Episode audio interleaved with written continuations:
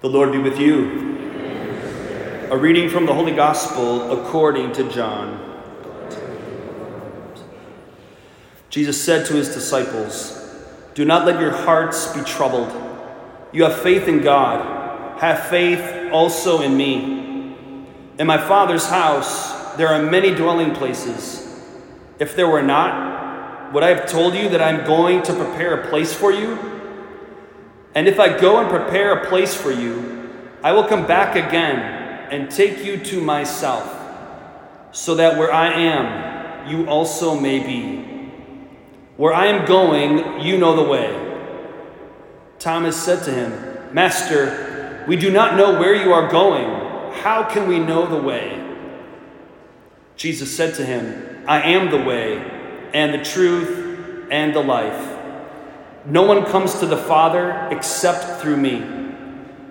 If you know me, then you will also know my Father. From now on, you do know him and have seen him. Philip said to him, Master, show us the Father, and that will be enough for us. Jesus said to him, Have I been with you for so long a time, and you still do not know me, Philip? Whoever has seen me has seen the Father. How can you say, Show us the Father? Do you not believe that I am in the Father and the Father is in me? The words that I speak to you, I do not speak on my own. The Father who dwells in me is doing his works. Believe me that I am in the Father and the Father is in me, or else believe because of the works themselves. Amen, amen. I say to you, whoever believes in me will do the works that I do, and will do greater ones than these, because I'm going to the Father. The Gospel of the Lord. Praise to you, Lord Jesus Christ.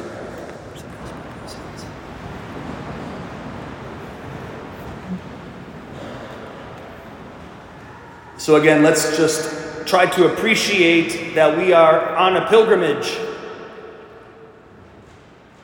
You might say that our life is a pilgrimage. Every single life is a pilgrimage through time on our way to the Father's house. And God did not abandon us after we had sinned, after Adam and Eve committed the original sin and our relationship with God and with one another was ruptured, you might say.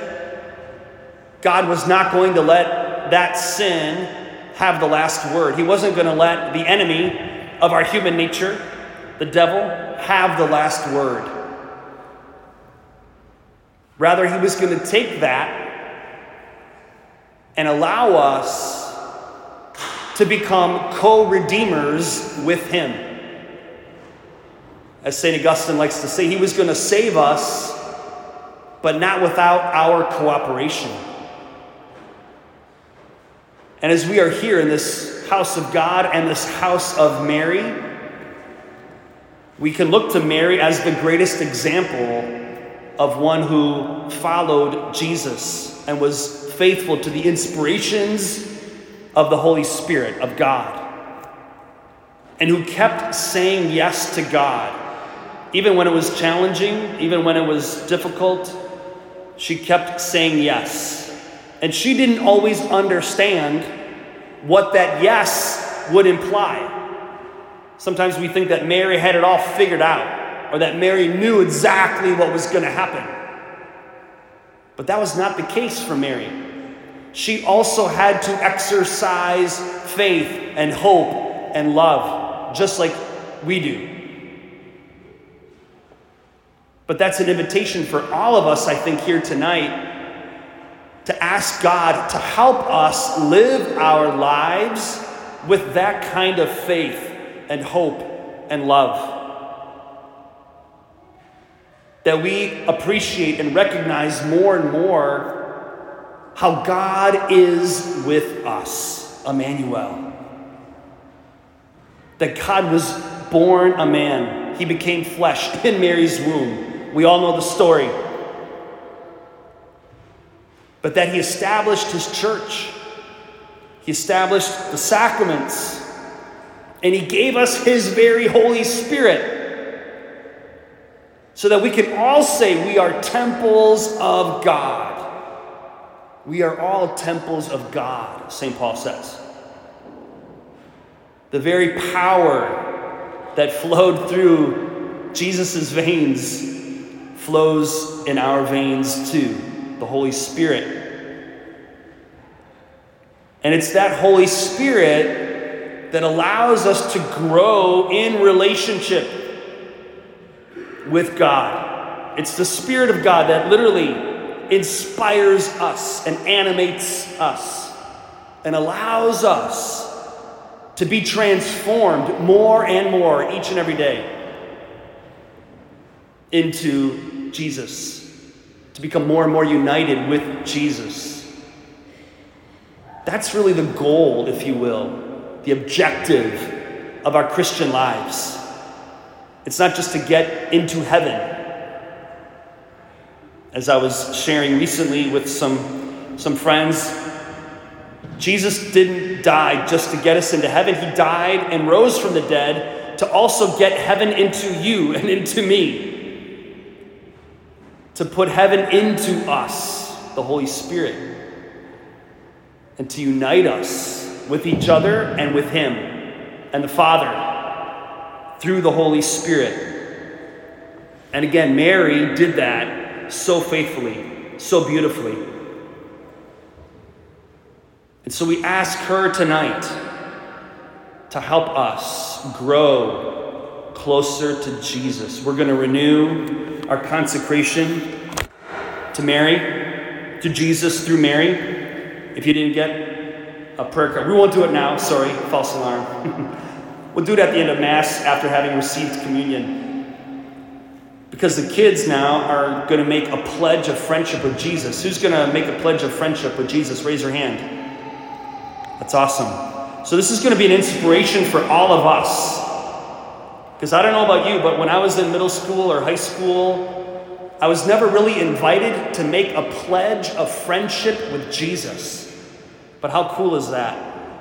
And so, we're all going to pray for these kids here tonight as they make their pledge of friendship with Jesus. And at the end of Mass, we can all make our own pledge of friendship and consecration to God through Mary.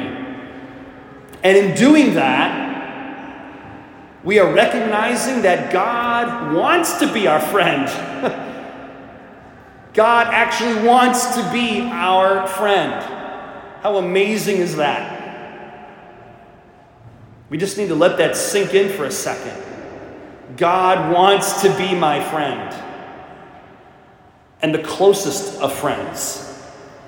He wants to love us in every way possible. You know, we're all loved as, as sons or daughters, as brothers and sisters.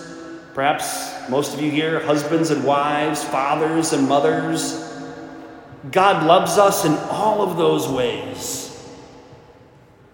Only God can really do that but He does that. That's the kind of friend He wants to be. And He wants us to know that He has indeed been with us every step of the way. We may not have been aware of that. How cool, again, as a young person, to be somewhat aware of the fact that God wants to be my friend and walk with me through life. Perhaps most of us adults were kind of clueless growing up to that fact, to that reality. But here we are. Here we are tonight. And we ask for the grace to realize that God has always been with us. That's healing. Even in those moments when you were hurt for whatever reason, when you felt lonely, scared, God was with you there. Even if you didn't realize it, even if you weren't aware of it, the fact is, he was there and he cared and he was concerned and he wanted to comfort you. And tonight he wants to he wants us all to know that he's always been with us. In the toughest of times, in the darkest of times, God's always been there. And we pray that that truth can be experienced by the Holy Spirit more deeply, more profoundly, and bring healing to all of us here tonight. I believe God wants that for all of us through the intercession of Mary. So, with that, I will invite Father Luis up to introduce this pledge of friendship with the young people who are here tonight.